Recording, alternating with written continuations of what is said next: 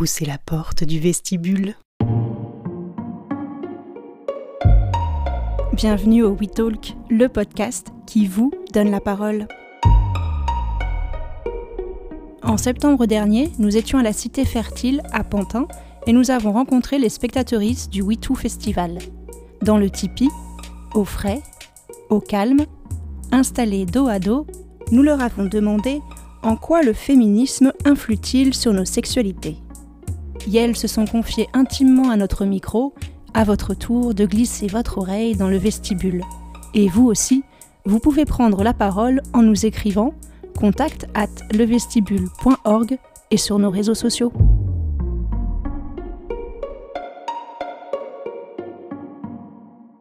C'est quoi une sexualité féministe? Je dirais que c'est une sexualité où on, se respecte, mais où c'est pas justement c'est là que c'est pas forcément facile parce que euh, on peut avoir des envies dont on a l'impression qu'elles sont en contradiction avec euh, ce qu'on pense du féminisme, avec euh, ce qu'on voit, enfin la façon dont on voit le féminisme.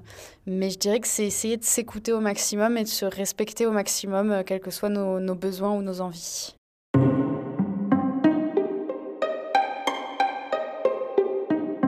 Comment pourrait-on se sensibiliser à une sexualité féministe? Moi, dans mes groupes d'amis, on, en parle, on parle pas mal de nos sexualités. Euh, je pense que ça nous rassure, je pense que ça nous permet de, de, de, se comparer, pas, mais pas dans le mauvais sens du terme, pas en termes de compétition, genre t'as fait combien de minutes euh, au maximum, mais, euh, mais vraiment en termes de ah oui, toi t'arrives à dire non même quand ça a déjà commencé, ah oui, t'as raison, je devrais peut-être aussi me l'autoriser, des choses plus se comparer dans ce, ce sens-là, voilà.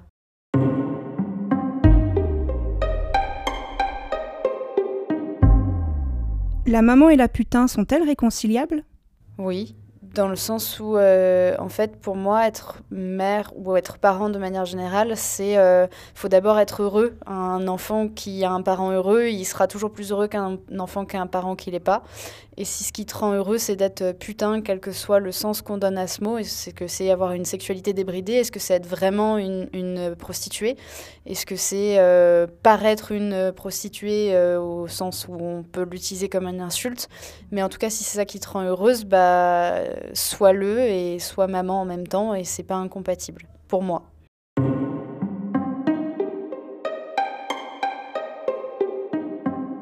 Est-ce que la fellation peut être féministe?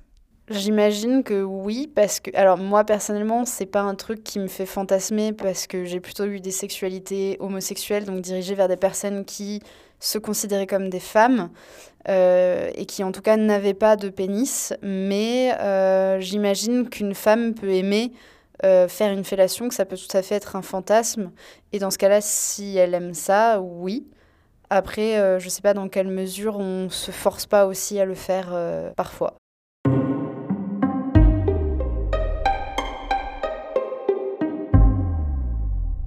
Est-ce que le BDSM peut être féministe?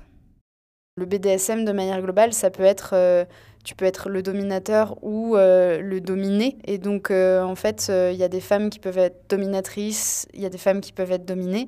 Et dans tous les cas, c'est quelque chose qui est décidé, qui est choisi. En fait, c'est ce qui, c'est une sexualité qui te correspond. Il y a des formes de pratique, pas toutes, mais des formes de, de, de plutôt domination que BDSM que j'aime bien. Finalement, c'est le celui qu'on considère comme dominé qui va dire oui non, qui va arrêter la pratique. Donc c'est aussi une forme de, de pouvoir assez fort euh, sur l'autre puisque on arrête l'autre finalement. Et à un moment donné, justement, où j'étais en pleine réflexion féministe, je me disais mais c'est pas très féministe de m'être soumise, etc.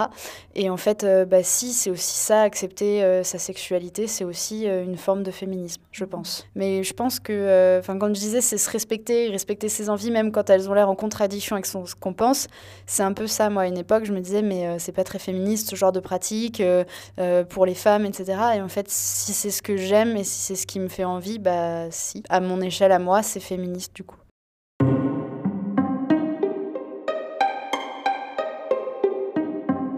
Et est-ce que la sodomie peut être féministe?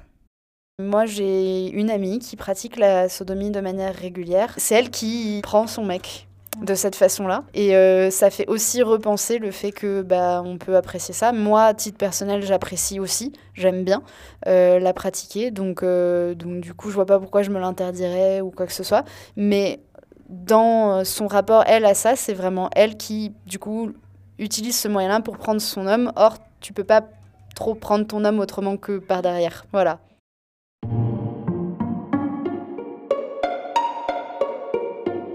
C'était Le We Talk, un podcast proposé par Le Vestibule. Suivez-nous sur les réseaux sociaux, likez, partagez, commentez, la porte est ouverte, entrez sans frapper.